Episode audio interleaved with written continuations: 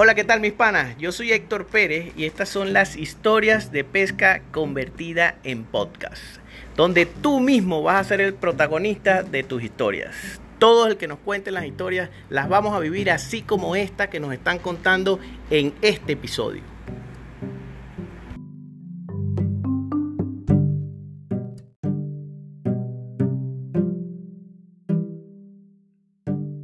Estando yo pescando en Capcana este año, en uno de los lagos, vi un jurel que le tiró a un popper de un amigo mío.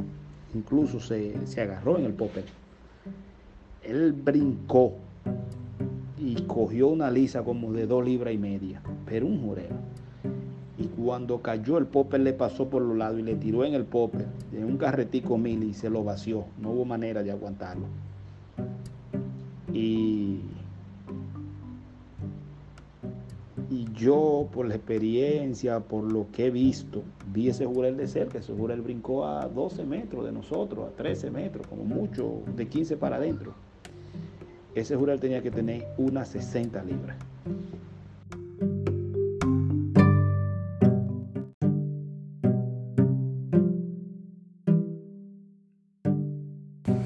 Y esa fue nuestra historia de pesca de hoy. Espero que la hayas disfrutado igual que yo.